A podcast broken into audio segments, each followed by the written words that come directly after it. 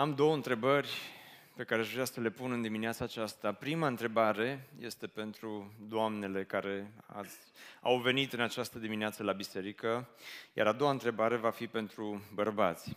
Pentru că bărbații nu vor înțelege prima întrebare, dar am una și pentru voi. Așa că mai întâi, doamnele, dacă sunteți atente, s-a întâmplat vreodată să faci curățenie în casă, să fie totul lună și bec. Ai șters praful, ai spălat geamurile, ai aspirat și ai șters pe jos și la final te-ai uitat înspre restul familiei și ai avut o rugăminte puternică.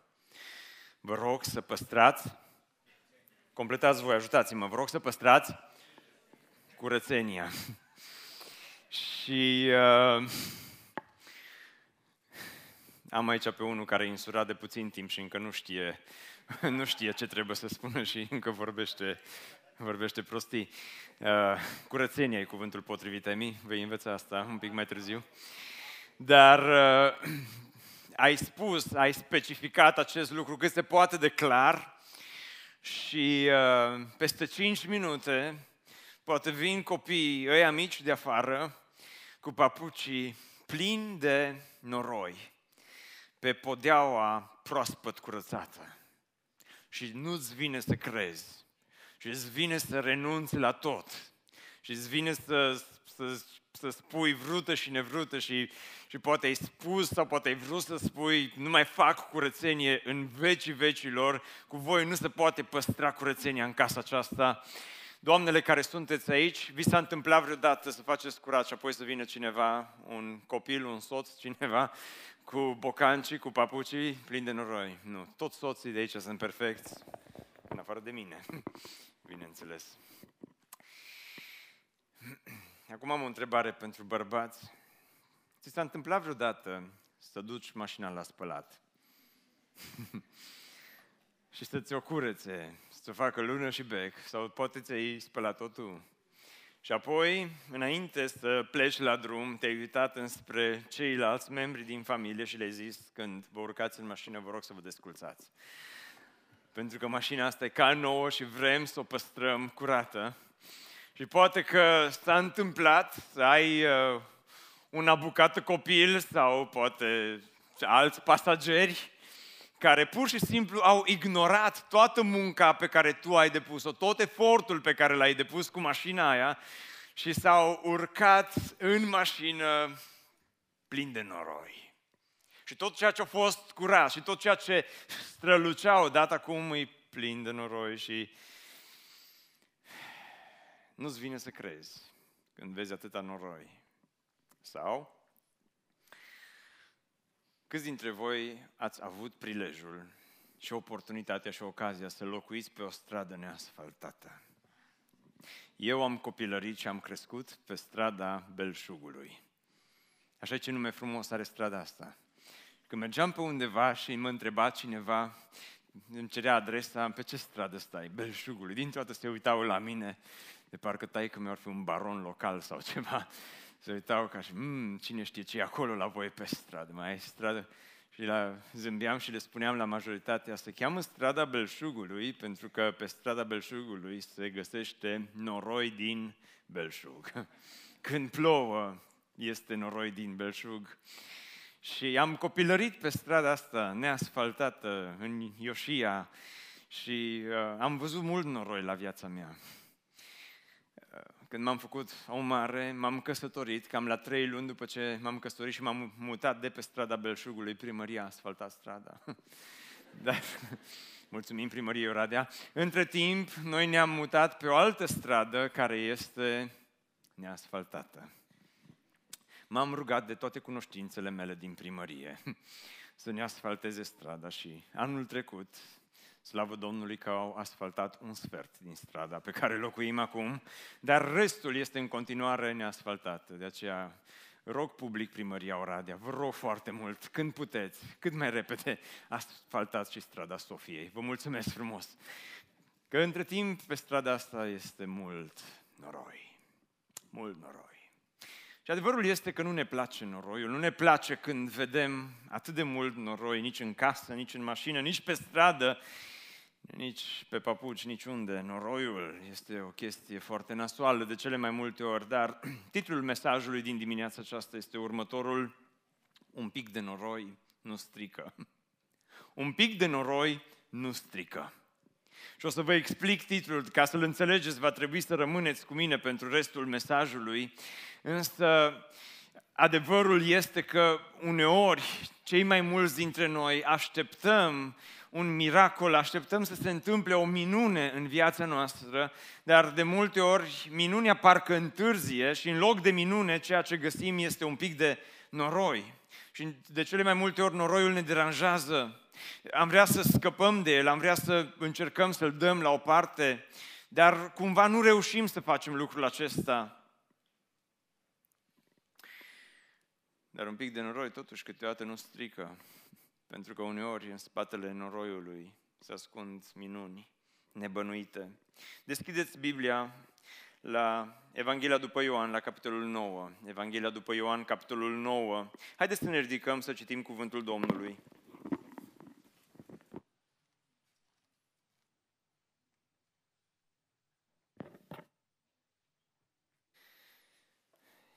Citim de la versetul 1.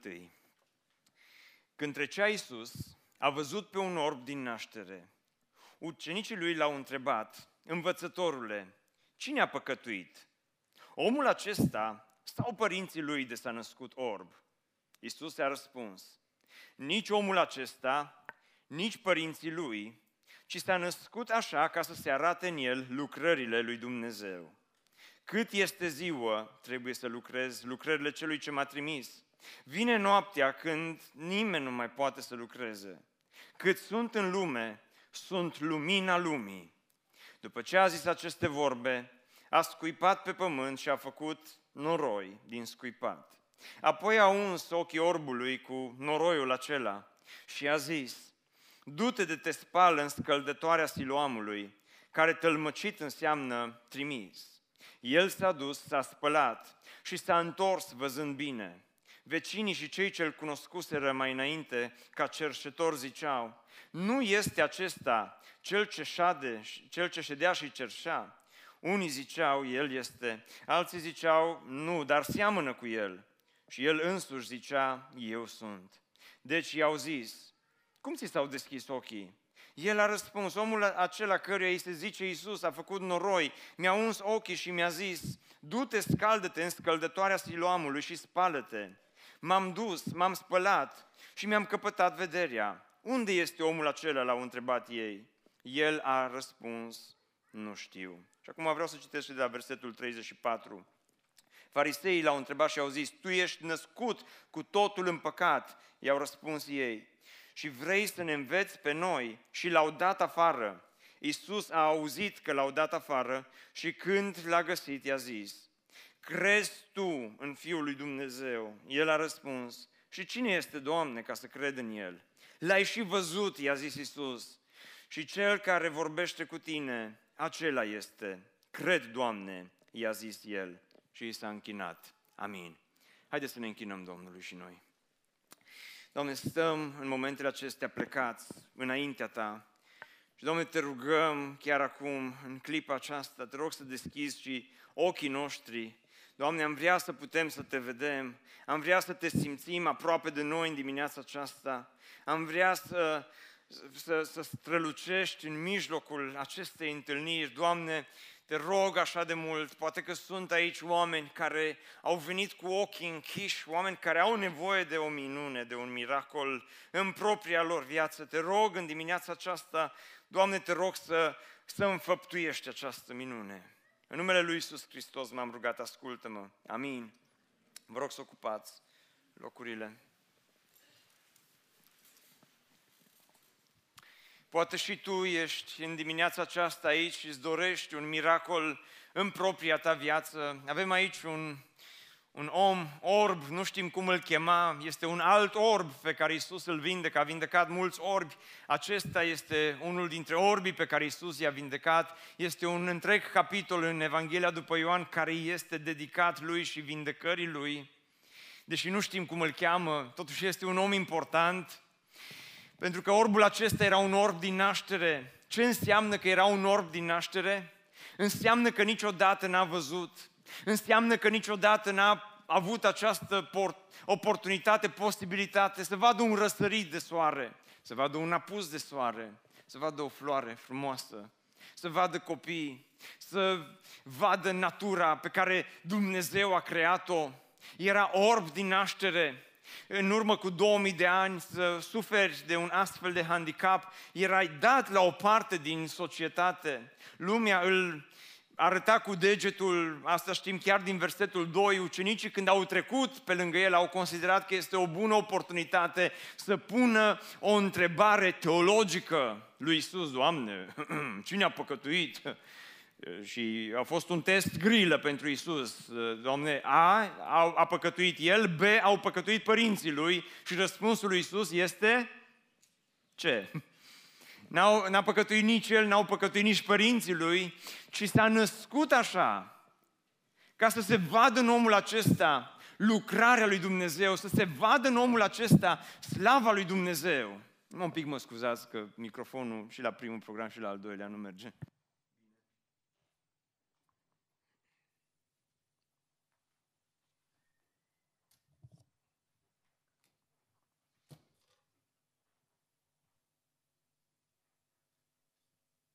Pace. Mă auziți?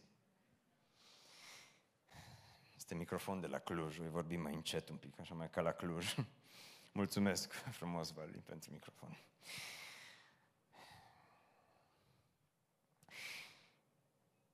Este o situație grea pentru omul acesta. Toată viața lui a fost respins de către oameni și acum Isus trece pe lângă el. Și el află că Isus trece prin dreptul lui. Și așteaptă o minune din partea lui Isus.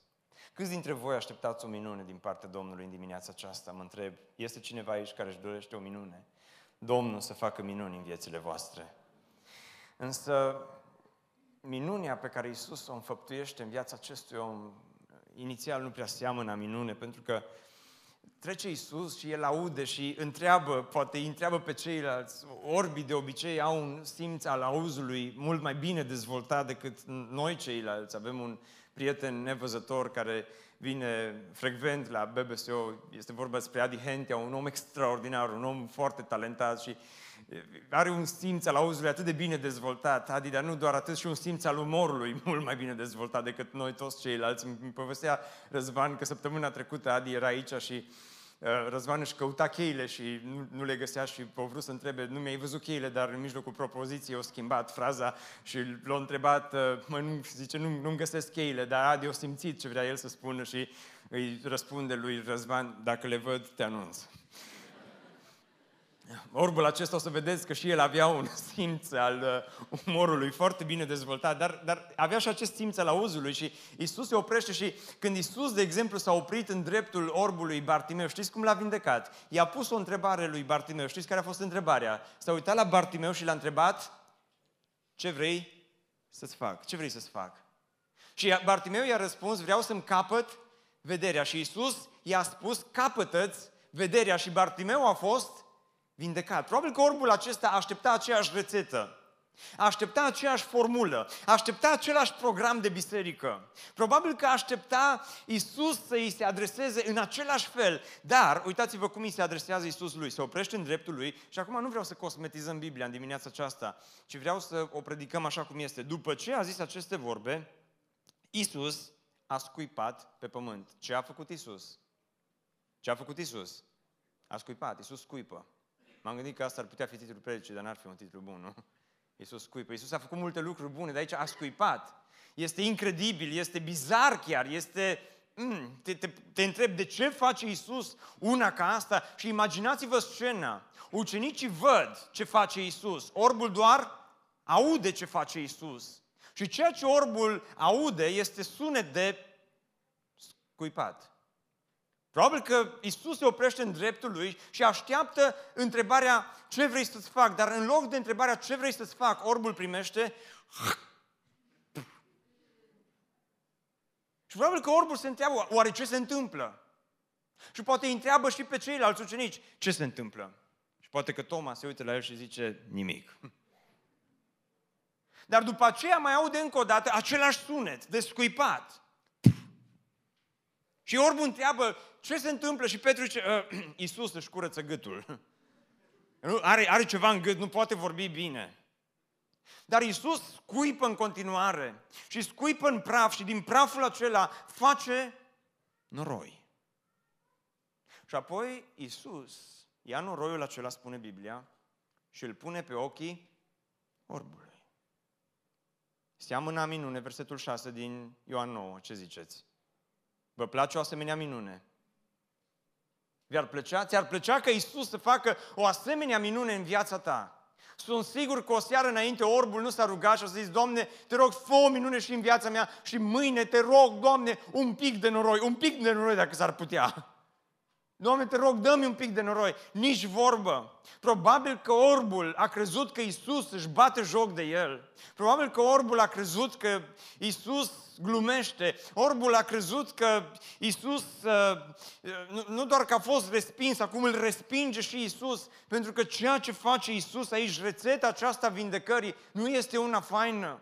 Rețeta aceasta vindecării nu este una bună. Rețeta aceasta vindecării nu este ceea ce ai aștepta sau ceea ce El a așteptat din partea lui Dumnezeu. Câți dintre voi ați citit înainte textul acesta, dar nu l-ați înțeles niciodată? Este cineva care a citit textul ăsta, nu l-a înțeles? Nu, numai predicatorul, numai pastorul. Că eu de multe ori l-am citit, dar nu l-am înțeles. N-am înțeles de ce face Isus un astfel de lucru. De ce?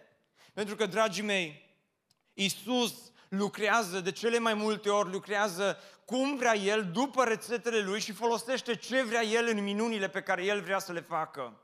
Isus niciodată nu lucrează la fel. Isus niciodată nu face minunile la fel. Ci de multe ori Isus folosește ceea ce nu te-ai aștepta. Prima lecție pe care vreau să o învățăm în dimineața aceasta este următoarea. Că uneori noroiul îți poate aduce binecuvântare. A făcut Dumnezeu o minune în viața acestui om. A făcut minune până la, până la urmă. A făcut minune sau nu? A făcut minune. Dar a făcut-o prin noroi. A făcut-o cu un pic de noroi. A făcut-o cu un pic de scuipat. A făcut-o cu un pic de praf. Un pic neobișnuit. A făcut-o un pic cum nu se aștepta nimeni. Și uneori este greu să vezi binecuvântările lui Dumnezeu din pricina noroiului din viața ta.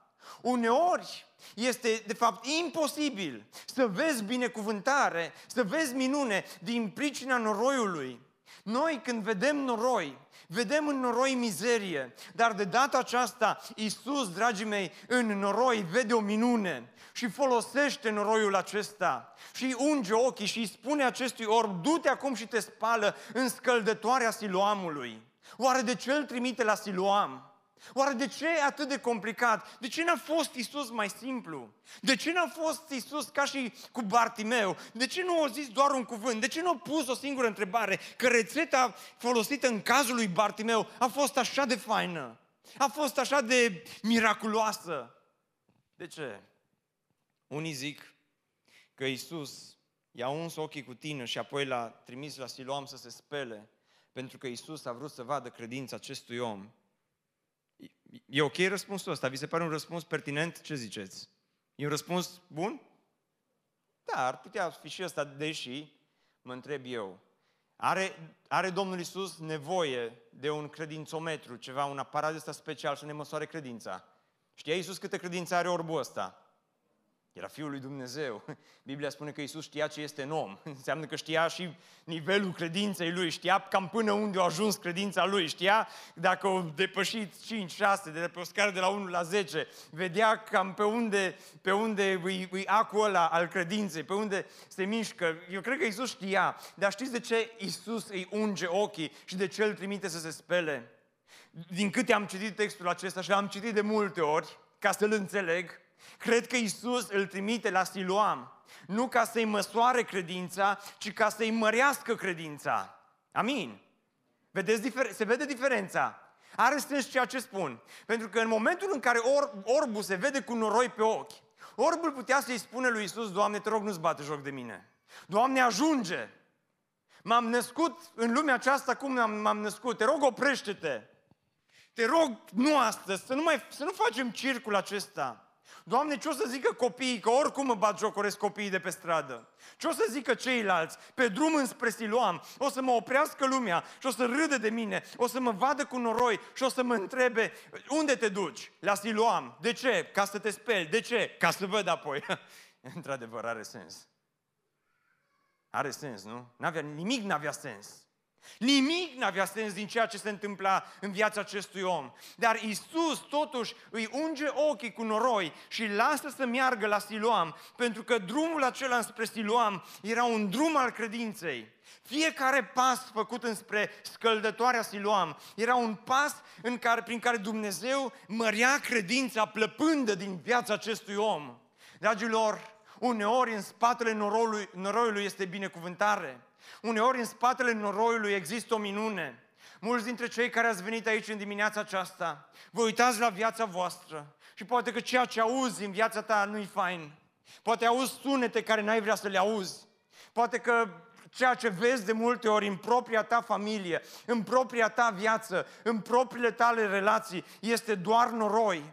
Te uiți la sănătatea ta și vezi mult noroi acolo te uiți la slujbele, la finanțele tale și atât de mult noroi în jurul tău și uneori ai impresia că pe tine minunia te ocolește. Pentru tine miracolul n-a fost scris.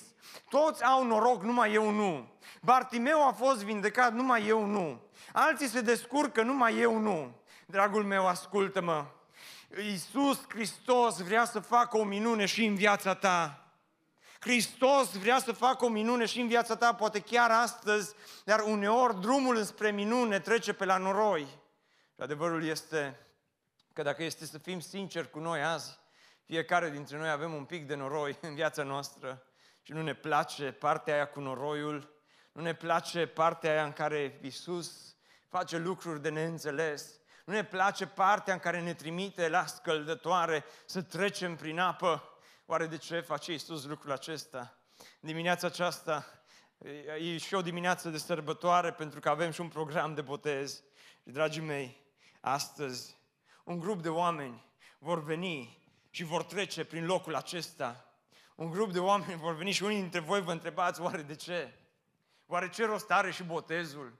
Oare ce rost are și scăldătoarea de aici, de la BBC din dimineața aceasta? Oare la ce bun și asta? Oare are sens? Și uneori parcă nu are sens, uneori parcă nici nu știi cum să explici. Oare de ce o lăsat Dumnezeu practica aceasta botezului? Oare de ce trebuie să treci prin apă? Ascultă-mă, pe orbul acela, nu scăldătoarea, nu apa de la Siloam l-a vindecat, nu apa de la Siloam a făcut minunea în viața lui, ci a fost Isus Hristos cel care i-a redat vederea. A fost puterea lui Hristos. Și chiar dacă n-avea sens, Iisus l-a trimis pe acolo în dimineața aceasta. Vreau să le amintesc candidaților la botez, prietenilor mei care sunt aici și se pregătesc în câteva momente să, să treacă prin apă. Nu apa o să vă mântuiască, dar noi trecem prin apă, pentru că nu e așa, drumul până la apă îți mărește credința. Drumul până la apă îl aduce pe Hristos, îl face pe Isus să, să vină mai aproape de tine și botezul este doar un simbol al unei vieți transformate, că Isus Hristos a lucrat cu putere în viața mea și Hristos și în viața mea a schimbat noroiul într-un, într-un miracol. Hristos a schimbat mizeria într-o minune. Și dacă ați fost duminicile trecute, ați ascultat atâtea mărturii ale unor tineri, oameni care astăzi sunt aici în fața noastră. Și în fața, în viața fiecăruia a fost un pic de noroi. În viața fiecăruia a fost și, un, și, și a fost și acest uh, verset 6 pe care nu-l înțelegi. Poate în viața ta astăzi Iisus face ceva, dar tu nu înțelegi ce face Iisus. Iisus lucrează, dar nu înțelegi cum lucrează Iisus. Pentru că de atâtea ori diferența între noroi și binecuvântare este una atât de fină și atât de mică, încât nici nu știi de multe ori ce noroi și ce binecuvântare, nu-i așa? Cum știe Dumnezeu să-și împacheteze binecuvântările în noroi? Cum știe Dumnezeu să-și împacheteze minunile în noroi de genul acesta? Eu cred că orbul de la scăldătoarea Siloamului, a fost singurul care a vrut pentru tot restul vieții lui strada neasfaltată. Când toți ceilalți curățau noroiul, zicea, stai, ai o alifie specială. Ce mare lucru! când Dumnezeu vine și transformă noroiul mizerabil într-un miracol, într-o minune. Și astăzi, dacă ești aici și poate sunt mici pete de noroi în viața ta, am o veste bună. Dacă tu lași pe Isus să ia noroiul în mâna Lui, în mâna Lui Dumnezeu, noroiul devine materie primă. În mâna Lui Isus, noroiul devine miracol. Și El poate, așa că mă aude cineva, dar El poate să transforme chiar astăzi mizeria din viața ta într-un miracol spre slava și spre gloria numelui Său. Nu ca să te lauzi tu după aceea, ci pentru ca Iisus Hristos să fie proslăvit. Și încă un lucru vreau să mai spun și apoi o să închei. L-a vindecat Iisus și acum mai aștepta o sărbătoare. Ca și, ca și asta de astăzi la BBSO. Noi așa de mult ne-am bucurat pentru fiecare dintre voi care sunteți astăzi aici și deveniți parte din biserica aceasta. Vreau să vă spun că așa, abia am așteptat ziua de astăzi, abia am așteptat sărbătoarea aceasta, că atunci când Dumnezeu lucrează în viața cuiva, ai vrea să te bucuri, ai vrea să sărbătorești și te aștepta ca după, nu știu câți ani avea omul ăsta, dar la un moment dat eu chema pe părinții lui și eu pus câteva întrebări și părinții au zis, lasă-l pe el să răspundă că e băiat mare. Nu știu câți ani o fi avut, ce înseamnă că e băiat mare, poate 25, poate 35, poate 40, nu știu. Dar ceea ce știu este următorul lucru. În cazul lui, nu toată lumea a sărbătorit minunea. Nu toți s-au bucurat, au fost acolo farisei. Spune că au adus la farisei pe cel ce fusese orb înainte și n-am timp să trec prin tot textul acesta, dar e foarte, foarte interesant să vezi ce se întâmplă. Cum farisei, oamenii învățați, oamenii care au citit multe cărți, oamenii care, care erau acolo cu multă pregătire, oameni care știau toate legile pe de rost, oamenii care știau răspunsul la majoritatea întrebărilor, acum aveau o dilemă. Că dacă ar fi validat vindecarea omului, automat ei ar fi trebuit să recunoască și ce? Că Isus este cine? Fiul lui Dumnezeu, nu-i așa?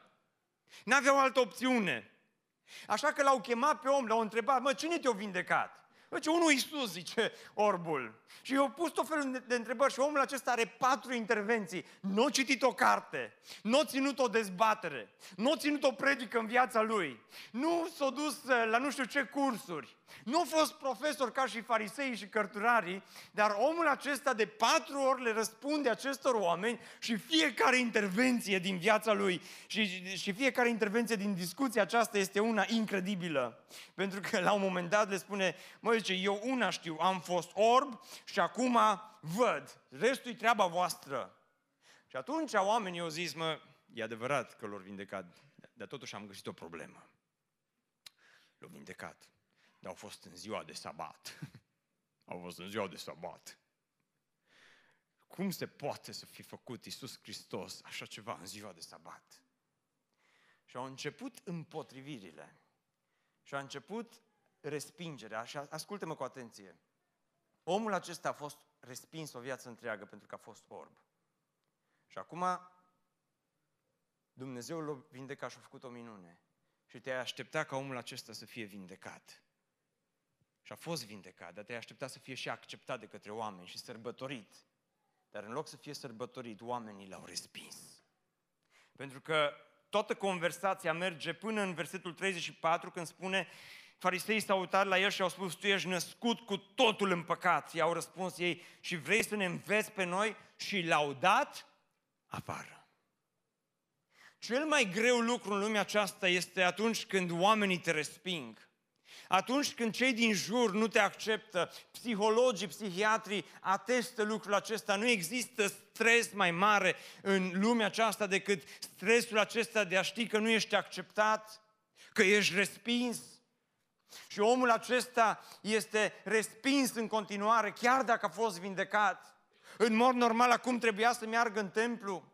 În mod normal trebuiau să-i filmeze mărturia.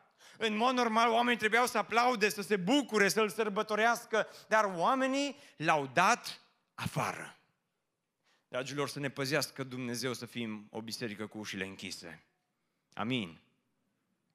Aici, la Biserica Speranță, ne dorim să ținem ușa deschisă, pentru că a doua lecție care vreau să o învățăm astăzi este următoarea. Când oamenii te resping, Hristos te acceptă. Atunci când oamenii te resping, Hristos te acceptă. L-au dat afară. Versetul 34 este un verset atât de trist. Dar apoi versetul 35, Iisus a auzit că l-au dat afară. Și când, când l-a găsit, Iisus merge să caute pe cel pe care oamenii l-au dat afară. Când te-au dat oamenii afară, se duce Dumnezeu după tine să te caute, se duce Hristos să te găsească. Unii dintre voi știți despre ce vorbesc. Unii ați venit aici astăzi și știți ce înseamnă respingerea. Te-a respins soțul, te-a respins soția, te-au respins proprii tăi copii, poate că te-au respins părinții, poate că cea mai urâtă zi din viața ta a fost ziua când mama ta s-a uitat la tine și ți-a zis mai bine nu te-aș fi făcut, mai bine, mai bine, mai bine ar fi fost fără tine. Poate te-au respins prietenii la școală, poate te-au respins cei din biserică, poate chiar pastorul la un moment dat te-a respins și ai simțit că ești dat la o parte, ești dată la o parte, ești doar o bucată de carne în lumea aceasta, ai simțit că nu ești bun, nu ești bună de nimic.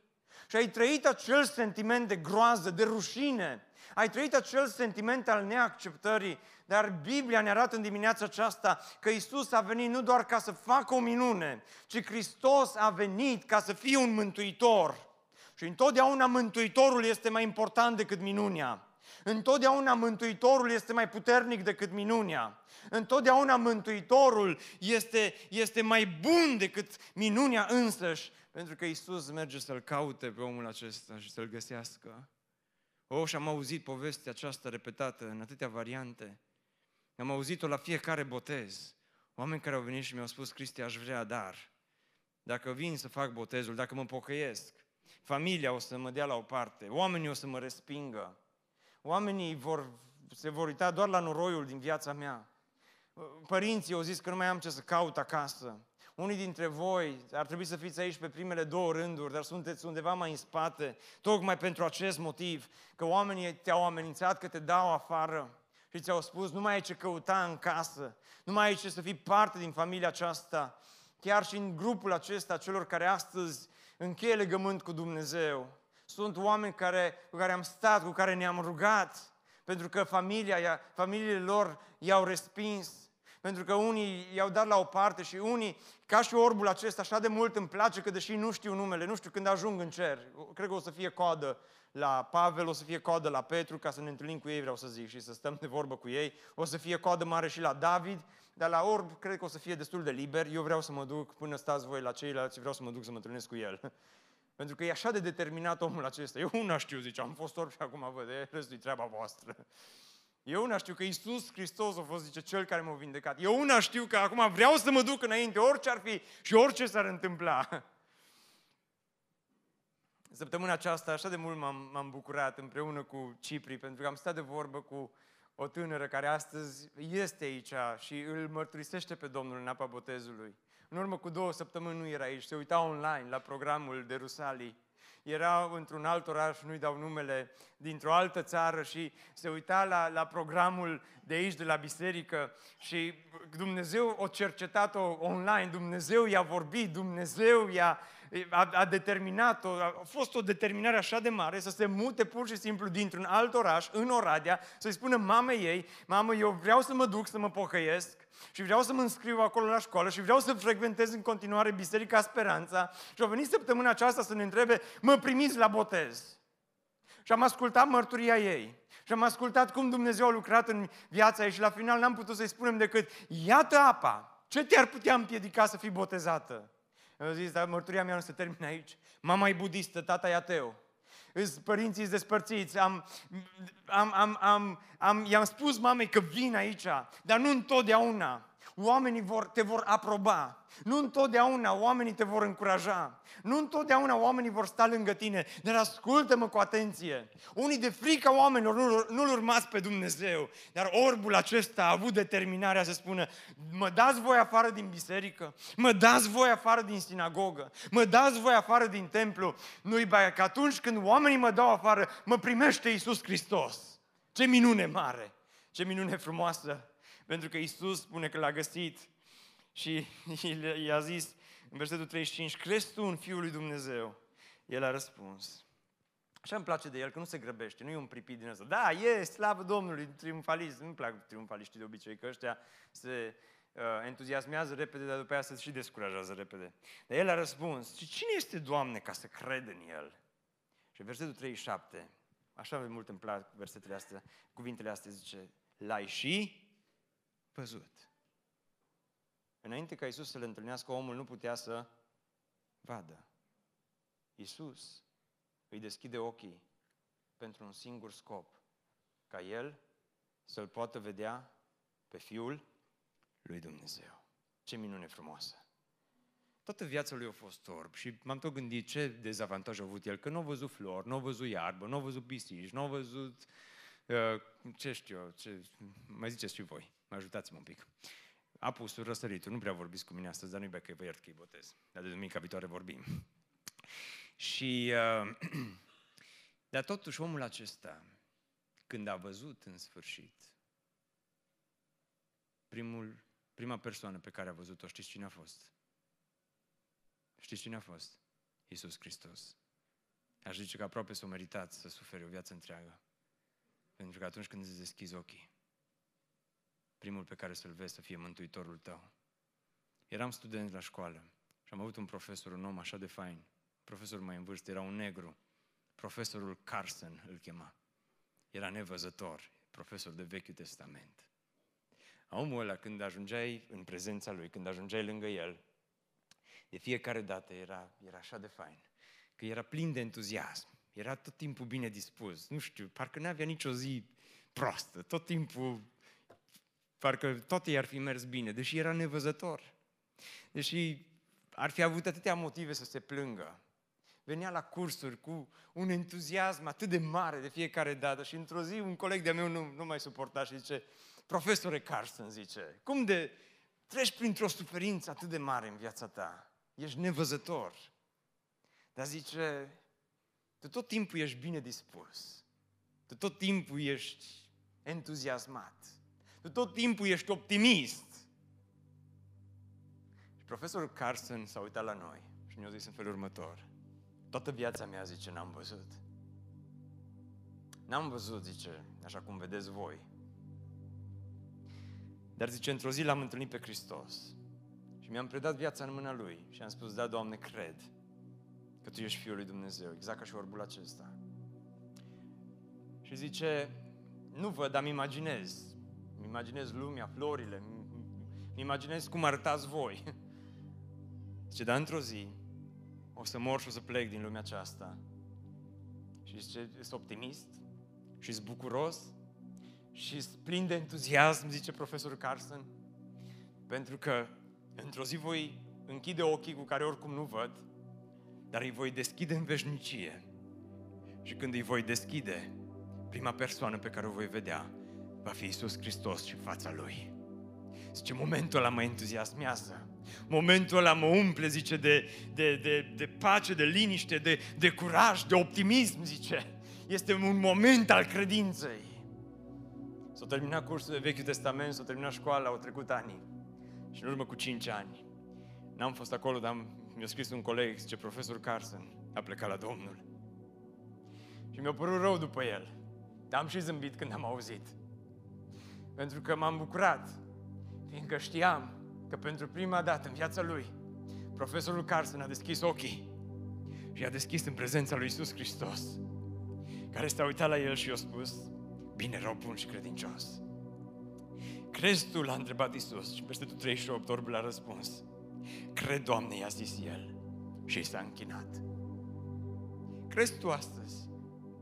Crezi că ceea ce se întâmplă aici nu este o glumă? Crezi că cei care sunt astăzi aici și încheie legământ cu Domnul, Dumnezeu într-o zi s-a atins de ei și a transformat noroiul într-o minune? Crezi că Isus poate să ia noroiul din propria ta viață? Crezi că Isus Crezi că în spatele noroiului din viața ta poate sănătatea, poate bani, poate probleme mari, poate accidente, poate alte lucruri, dar crezi că în spatele acestor noroaie pot să fie binecuvântări nespuse. Și cea mai mare binecuvântare nu este miracolul, ci este Mântuitorul.